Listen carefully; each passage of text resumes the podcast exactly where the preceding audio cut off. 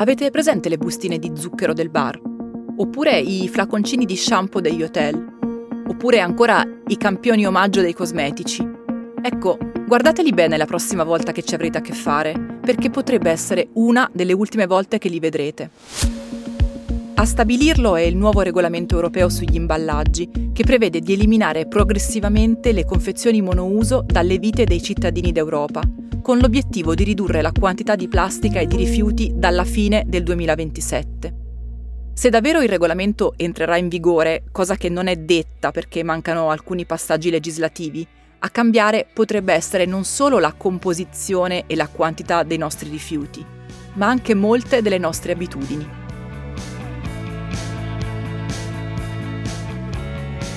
Sono Francesca Milano e questo è Coffee News, un podcast di Cora Media promosso da Allianz.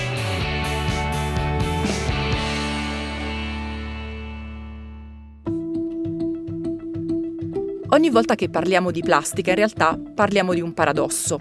L'umanità in millenni di progresso e ricerca è riuscita a creare tra l'Ottocento e il Novecento un materiale perfetto, economico, leggero, duttile e praticamente indistruttibile.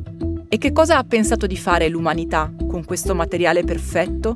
Lo ha destinato alle cose da niente, a imballaggi e utensili che, pur avendo le caratteristiche per essere eterni, non sono destinati ad altro che un uso di pochi minuti. Vaschette, forchette, cannucce, bicchierini, confezioni varie, che benché siano destinati a durare quanto le piramidi, non restano tra le nostre mani più del tempo minimo necessario al loro uso. Il risultato della somma tra le qualità ottime della plastica e l'uso incredibilmente diffuso e spesso breve, a volte appena di pochi secondi, che ne facciamo, è noto ormai a tutti. Nel corso dei decenni sul pianeta si sono accumulati milioni di tonnellate di rifiuti praticamente indistruttibili.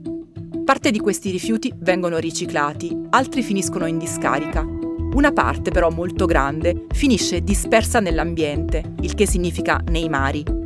Si stima che nei mari del mondo oggi ci siano almeno 150 milioni di tonnellate di plastica. Se vi sembra tanto, guardate meglio, perché se è vero che 150 milioni di tonnellate sono tante, è vero anche che ogni singolo oggetto di plastica non pesa quasi niente. Quindi se dividete 150 milioni di tonnellate per il quasi niente che pesano gli oggetti di plastica, avrete centinaia di miliardi di bicchierini, bottiglie, contenitori e utensili di ogni tipo. Tutti destinati a galleggiare per secoli nei mari del mondo, o peggio, a disintegrarsi nelle temute microplastiche, i minuscoli frammenti di plastica capaci di infilarsi nella nostra alimentazione, nell'ambiente e persino nelle piogge. Il recupero della plastica, di quella già dispersa e di quella destinata a disperdersi nell'ambiente negli anni a venire, è una delle più grandi sfide dei nostri anni. Una sfida che per forza di cose passa non solo dal recupero della plastica già presente nei mari e dal riciclo, ma anche dalla drastica riduzione del suo uso. In questo senso, già da qualche anno l'Unione Europea ha deciso di muoversi con decisione. Ha pensato di farlo prima con una direttiva già in vigore che vieta l'uso e la vendita di oggetti monouso come le cannucce, i piatti di plastica non riciclabili, i cotton fioc e altri oggetti del genere. E ora con il nuovo regolamento che prende di mira le confezioni monouso e monoporzione, dalle buste di insalata ai campioncini di shampoo. Non solo, il nuovo regolamento prevederà anche l'obbligo per i locali che fanno servizio da asporto di prevedere non solo l'uso di contenitori riutilizzabili, ma anche di permettere ai clienti di riempire i loro contenitori come bicchieri o borracce. Inoltre potrebbe imporre che almeno il 20% dei prodotti venduti siano confezionati in contenitori riutilizzabili.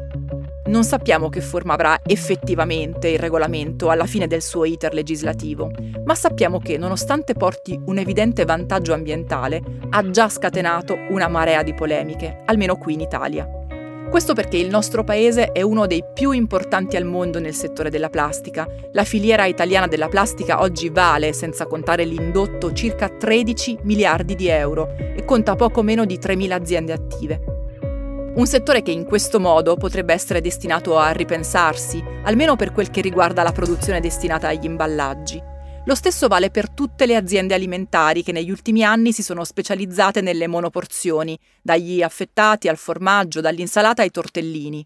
Anche quel settore, inevitabilmente, dovrà ripensarsi.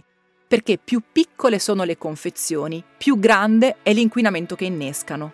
Lo dicevamo, quando si parla di plastica si parla sempre di paradossi. Coffee News è un podcast di Cora News prodotto da Cora Media e promosso da Allianz. Condotto da Francesca Milano, Guido Brera, Mario Calabresi, Simone Pieranni e Lorenzo Pregliasco.